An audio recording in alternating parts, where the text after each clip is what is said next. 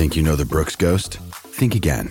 Introducing the all new, better than ever Ghost 16. Now with nitrogen infused cushioning for lightweight, supreme softness that feels good every step, every street, every single day. So go ahead, take your daily joyride in the all new nitrogen infused Ghost 16. It'll turn your everyday miles into everyday endorphins. Let's run there. Head to brooksrunning.com to learn more. When you need mealtime inspiration, it's worth shopping Kroger, where you'll find over 30,000 mouthwatering choices that excite your inner foodie. And no matter what tasty choice you make, you'll enjoy our everyday low prices, plus extra ways to save, like digital coupons worth over $600 each week. You can also save up to $1 off per gallon at the pump with fuel points. More savings and more inspiring flavors make shopping Kroger worth it every time. Kroger, fresh for everyone. Fuel restrictions apply.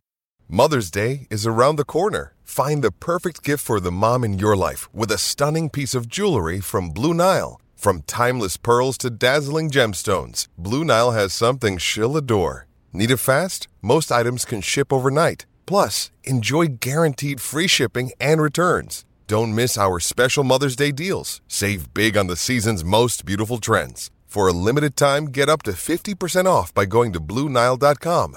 That's Blue Nile.com. Another day is here, and you're ready for it. What to wear? Check. Breakfast, lunch, and dinner? Check. Planning for what's next and how to save for it? That's where Bank of America can help. For your financial to dos, Bank of America has experts ready to help get you closer to your goals. Get started at one of our local financial centers or 24-7 in our mobile banking app. Find a location near you at bankofamerica.com slash talk to us. What would you like the power to do? Mobile banking requires downloading the app and is only available for select devices. Message and data rates may apply. Bank of America and a member FDIC. Hello, everybody. Welcome back to the Garden State of Hockey podcast. This is episode 108 after another exciting offseason for the New Jersey Devils. My name is Dan Roselle, and I'm joined by John Fischer to talk about some of the new look Devils that, uh, you know, the, the new look players that have joined the Devils in free agency and some of the players they managed to retain the services of in this uh, offseason period, as well as look ahead to what their minor league system might look like, because it's going to be a lot different considering the new uh, additions and subtractions from this year. So, John, it was one of the most exciting days in recent and really overall Devils fan history when you you know wake up the morning of free agency starting knowing and being pretty sure I would say that Douglas Hamilton, or Dougie as he's colloquially known, will be a New Jersey Devil. And so he was. It took a few hours into the deadline, hammering out the details of the signing bonuses in the contract, I'm sure, but Dougie Hamilton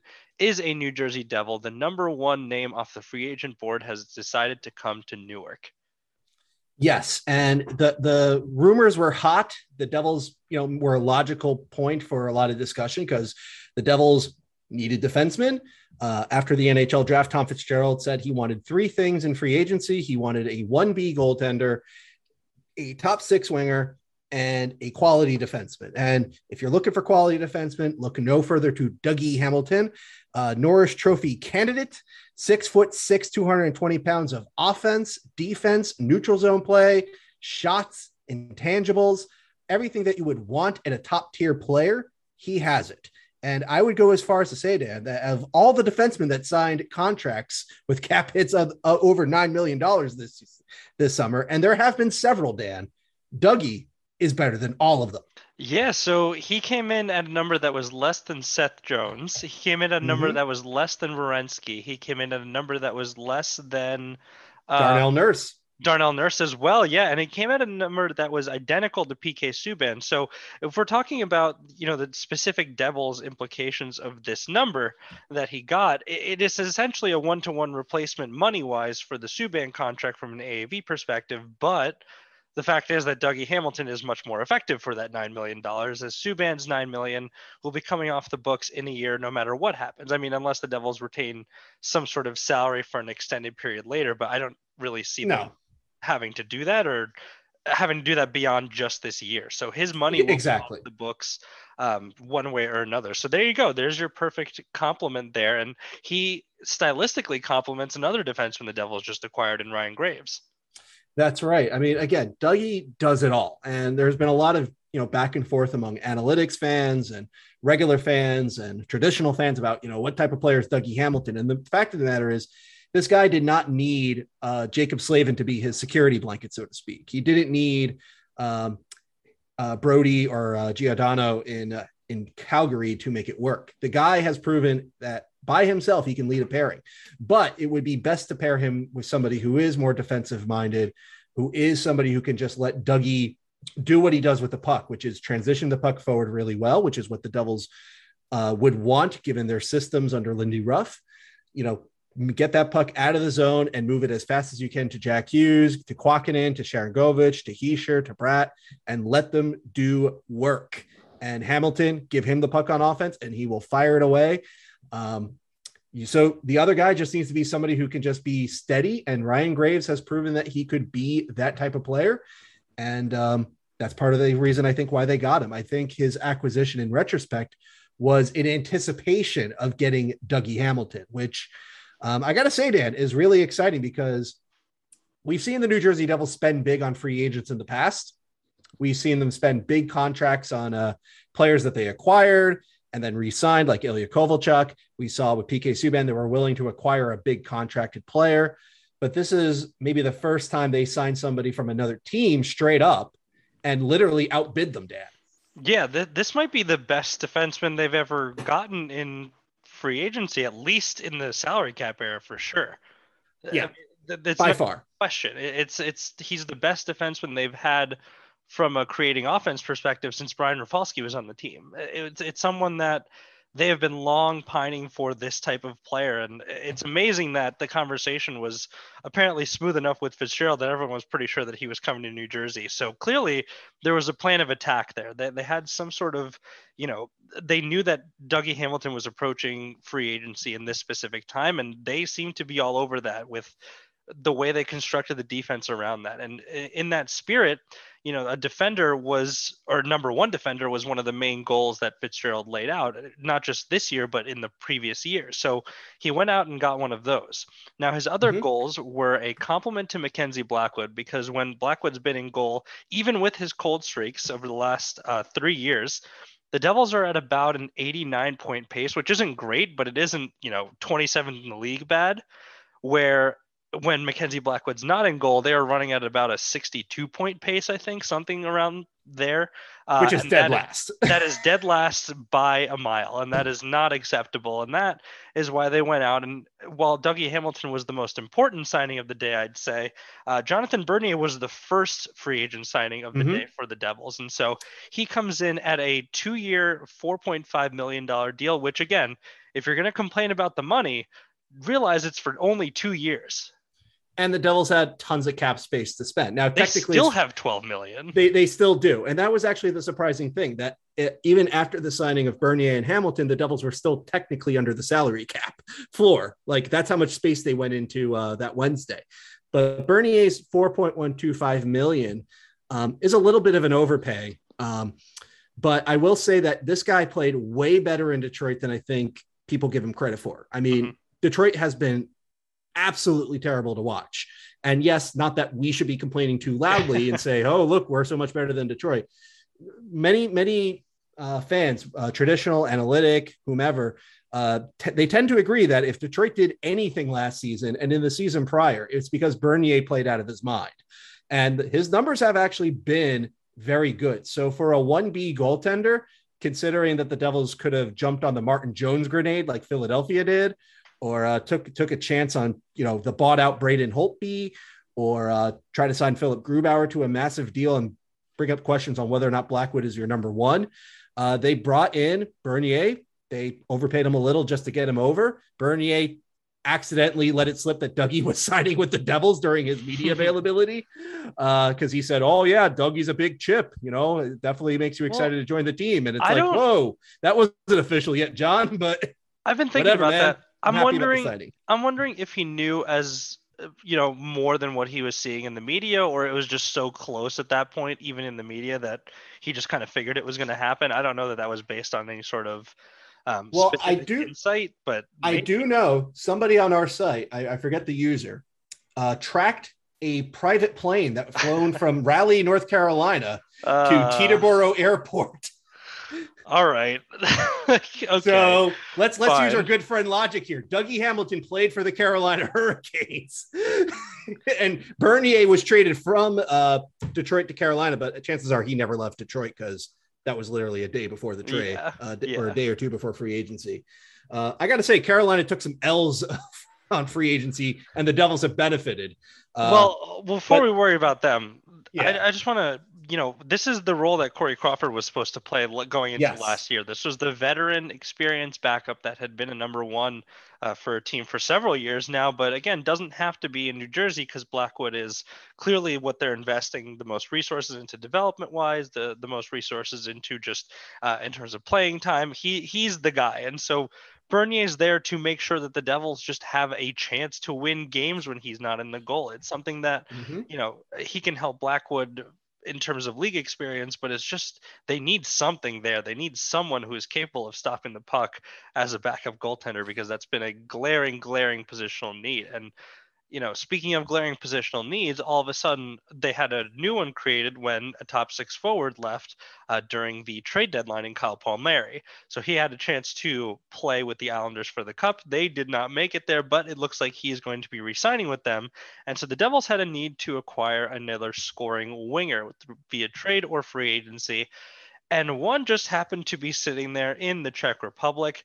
And uh, Tomáš Tatar signed a two year deal with New Jersey, another two year deal again. So it it feels like they're recruiting these guys who can play by all measures. Tatar has had a couple of good regular seasons in a row.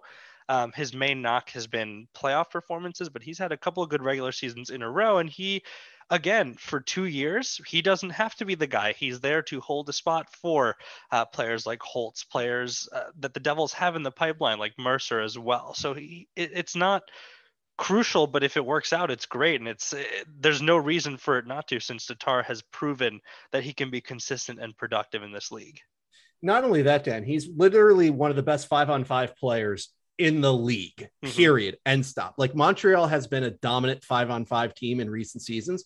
And a big reason for that were guys like Tatar, guys like Phillip Danault, who is now, you know, westward bound. Mhm. Um, you know, yes, you know, with with things like high Corsi values, high expected goal values, you have to wonder: is it the system, is it the player? But Tatar wasn't just like, oh, I have great five on five numbers. He literally had some of the best in the entire league.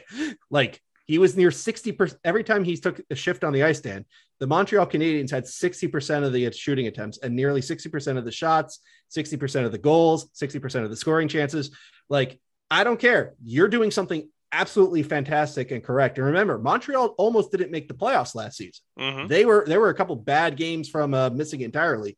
So those types of performances absolutely help out. And yes, I know the big knock on it was he got scratched during the playoffs. Well, you can thank the head coach for deciding to turn the Danault line into a shutdown line, which Mhm. doesn't suit a guy like Tatar who needs to attack. Well, guess what? Tatar can be used in New Jersey to attack.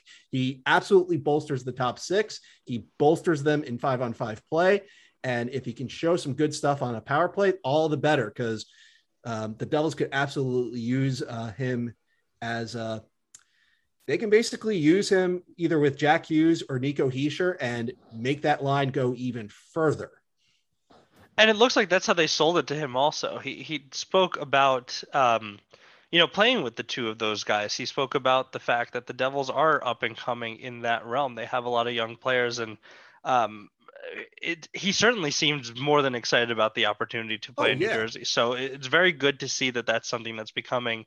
Uh, more of a destination now, and uh, now it's time to deliver. I mean, we've seen this so many times, but we've won the off season quote unquote for several years of the last five and it has manifested nothing so this is it this is the okay you've gone out there you've addressed all the things that people said you need to address about the team including yourself or not all of them but a lot of them certainly The there needs ones, to yeah. be some tangible growth there needs to be something Yes. that if it doesn't deliver at this point then these off seasons mean nothing then the whole strategy has to change then clearly this plan whatever it is is not working So Yeah. this is, in my eyes, the manifestation of okay, if we don't see progress here, well then it's time to really scrap everything. But um, there's a lot riding on this year, but I, I think there's a lot more hope uh, among Devils fans, at least, that they can handle it now. So Yeah, Um, and that's why that's why a lot of these contracts, Dan, are so short term. I mean, the only the Devils only have two long term contracts on the books in Dougie Hamilton. Mhm. So no matter whatever happens, he's going to be around for a while. And uh, Nico Hischier, because he Hmm. signed his big extension. The only other big extension I see forthcoming would be the eventual Jack Hughes extension, because he's on his last year of his ELC. You absolutely positively want to lock him up. Yep. Uh, but other than that, yeah, if things go awry, you know, the next general manager will not have uh he'll not be tied down by a lot of bad assets. I mean, Dougie Hamilton, Nico Hischier, and Jack Hughes are not bad assets yeah, to have. It almost begs the question of if you can't build a team around these guys, then the problem is clearly with the management. it's not the players. Um, but you're absolutely right. There has to be some uh, progress. There has to be some results. And uh, to that end, that speaks to the type of contracts of the two last RFAs that the Devils uh, re-signed um, shortly after the Tatar sign, or actually on the same day of the Tatar signing, literally hours before he was announced, Yegor Sharangovich got his new deal, Mhm. which is a two-year contract at two million per year. It's a bridge deal. It's basically we like what you did as a rookie. Now show me you can do more. And they Mhm. took the same approach with Janne Kuokkanen. He comes in at a little less money because he wasn't as productive as Sharangovich. But again, the same stories with him. And now that Tatar's on the team, that Lindy Ruff and his coaches will have a lot more options to say, look, we're not just going to, you know, if you're Yegor Sharangovich or you're Janne Kuokkanen, you, you're not going to guarantee you have to go into the season knowing you're not always going to be next to Jack Hughes. You're going to have to perform without Jack Hughes. And if you can do that, more money will be in your future. But if not, you know, And the big to thing to note, well, a big thing to note also is that this marks the first time in the last three years that they will not have a holdout before camp starts. So that's nice. that's right.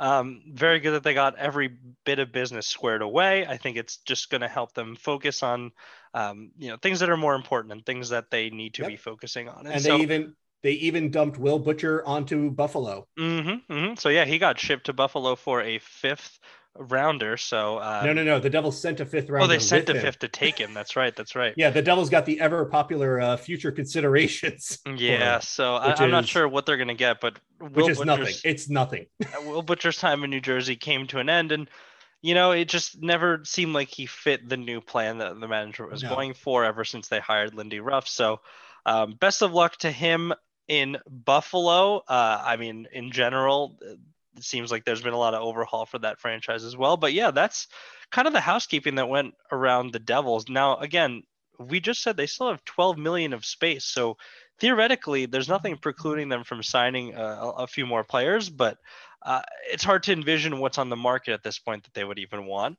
um, in terms of filling another need. And I would say they need maybe another penalty killer or something for special teams would be a wise way to spend that 12 million. I don't know who fits Yeah. that bill, but ideally they do something with that.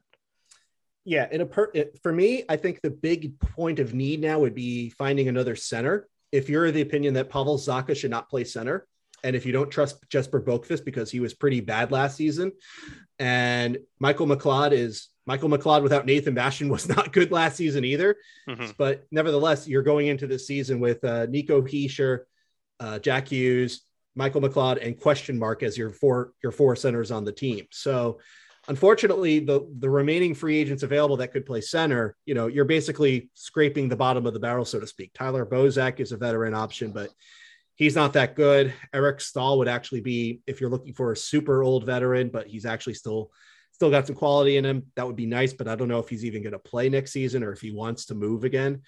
Um, I don't know. You know, you don't want to. You have to be careful when you look at positions on cap friendly among the free agents because they'll list somebody as a center, but similar to Yegor Sharangovich, like they don't play center, so it that kind of defeats the purpose. Right. Uh, but again, the big thing on on that Wednesday, July 28th, the biggest thing was to get Dougie and to get Bernier, um, and the Devils did that. So I'm not going to say Fitzgerald should have gotten their center then, but I think it's going to be one of those things where it's gonna, you're going to have to either be a little more creative, or you're going to have to put a lot of hope in Zacha or Boqvist or uh, someone in the system to come in and play center to uh, support the other three that I just mentioned. hmm And it's not that far away. Training camp is um, somewhere around only a month away at this point. So yep, September a lot of questions for rookies. So a lot of questions going to be answered very quickly about what this next Devils team is going to look like. And um, we had the schedule release happen. We have a lot of information about the season. Just uh, one thing we're not quite sure of yet is fan presence as uh, the situation continues to develop. But we,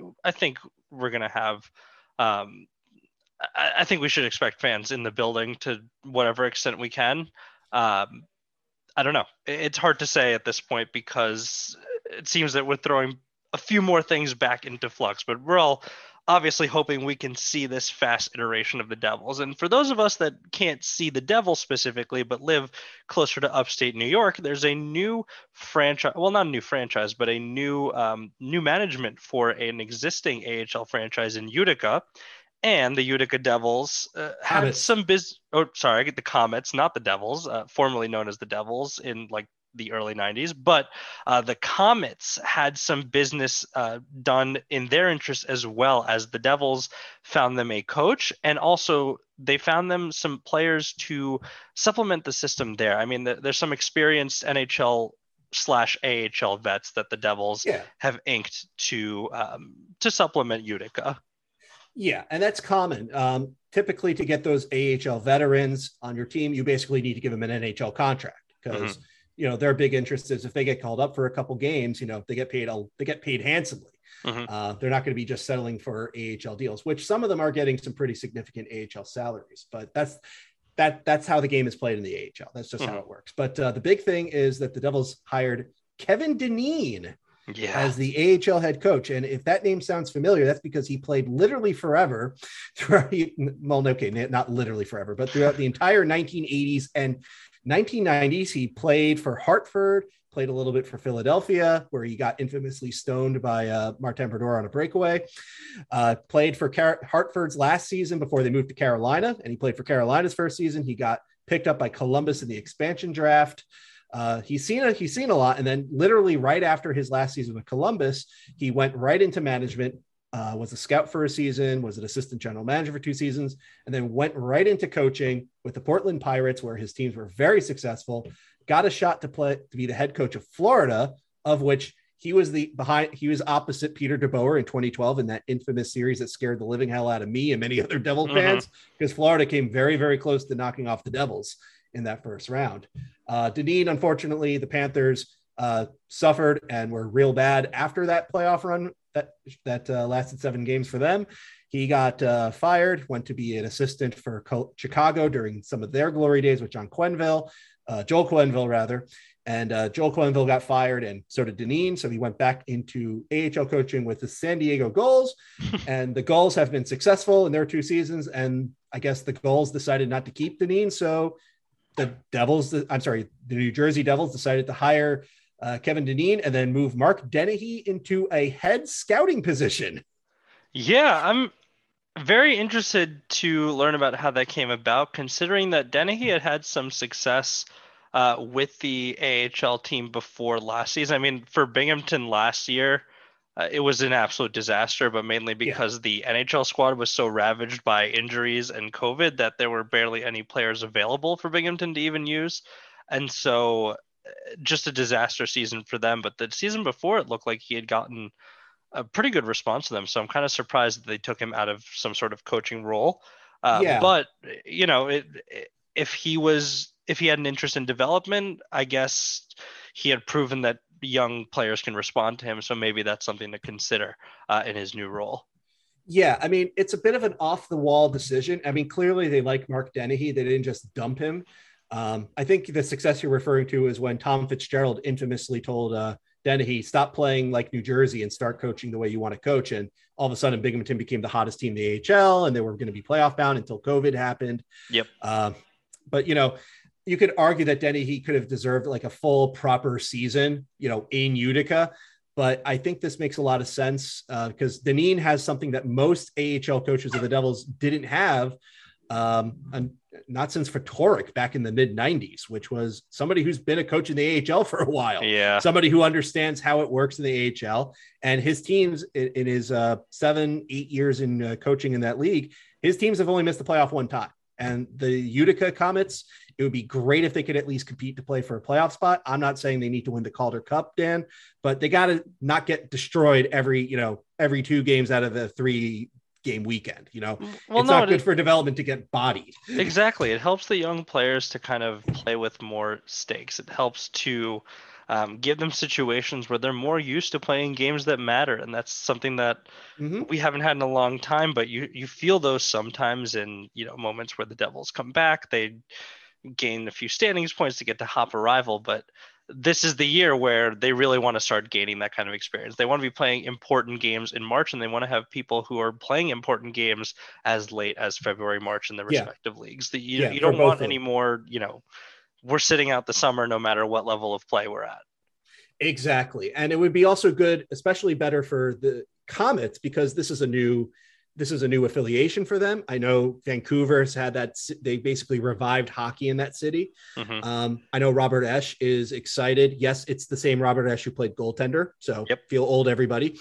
Uh, but he's the president of the Comets, and I think he's looking forward to this team trying to be competitive because it is a very young AHL team. And that's why the Devils went out and signed guys to replace the Matt Tennysons and Connor Carricks and Ben Streets with guys like 33 uh, year old Brian Flynn, 25 uh, year old multi multi positional forward Chase DeLeo, who actually played for Dineen in San Diego. So mm-hmm. he's already somebody who can expect, uh, who has some expectations. They signed Joseph Gam- Gambardella, um, you know, as another veteran for two years. And then for the defense, they added uh, Robbie Russo uh, as a right right sided defenseman uh, to help supplant again a very young blue line. Because again, if you go to Cap Friendly and you look at that non roster list, the majority of that Utica projected roster, like that's going to be like almost half of the top 25 under 25 list yeah. that you can still vote on uh, through all about the jersey, by the way. Not to mention they have a very young goaltending tandem coming in with Akira Schmid and Nico Daws I imagine Scott Wedgewood will will show up with them so he can be their veteran presence. Mm-hmm. But again, Dineen is going to have a lot of young guys to help mold and develop. Traditionally, the Devils organization has always want the AHL teams to uh, develop as opposed to compete. But I think it's the best for everybody involved if this team can be, again, as you say, play some meaningful games in March and April. So this way the fans stay interested, the players stay interested, and you know you're getting the best that you can get out of them, which is always better for development rather than you know, as you say, take the summer off, take the month off, and you know, don't don't put in the full effort because you know you're not going to get the call up, or you know that uh, you don't have to try as hard for for for nothing. Mm-hmm. All right. So, um, you know, on that front, it seems like for the most part, business been taken care of. We can look ahead to the start of training camp free agency. Like we said, they still have some cap room to play with, so don't be surprised if they bring in another couple of players. No matter the gradation, really, it doesn't have to be anyone major. It doesn't have to be a known name. They just have a lot of money to use, and not a lot of players being used on now. So it just makes sense that they would have to put that somewhere, or you know maybe plan out some sort of trade speculatively where they could take on a bigger cap hit, but that all being said, that's something that will likely not be privy to as it gets closer to training camp. Um, but we'll have you know more interpretation of the Devils lineups, more uh, arrangements of you know how we think the Devils will present themselves. Really, uh, we'll see what they look like in training camp in the preseason, and which rookies look like they might be the um, Yegor Sharangovich of last year, who's going to break out and who's going to earn a surprising spot on this team yeah, there's definitely, despite the additions of Tatar, Hamilton, and uh, okay, maybe not Bernier. There's only two spots for goaltender, but despite those signings, there's still room to compete. There is going to be, you know, opportunities and ice times available. And as we know, Dan, guys get hurt during the season. Guys, you know, have issues. So it's very important that you establish who your call ups are going to be. Who's going to mm-hmm. be your go to guy from Utica that you're going to call up, especially on defense? You know, is it going to be Kevin Bahl again? Is it going to be Reilly Walsh? Is it going to be maybe Nikita Okhotyuk? Maybe it's somebody else entirely. You know, that's the sort of thing that is always important to do in training camp, even if it's not as, um, you know, uh, what's the word I'm looking for here? It's not, you know, something to highlight. It's not sexy. It's not, you know, something that's going to garner thousands of hits and tons of comments arguing over who it's going to be. But that's the value of this coming up. And I'm happy to say that the Devils have, uh, they haven't locked themselves into a situation where these younger guys are uh, not going to get a situation to play. There will be opportunities available uh, for all involved. And uh, it should make for a very fun training camp uh, and a very fun preseason when that happens in um, a little over a month and a half from now.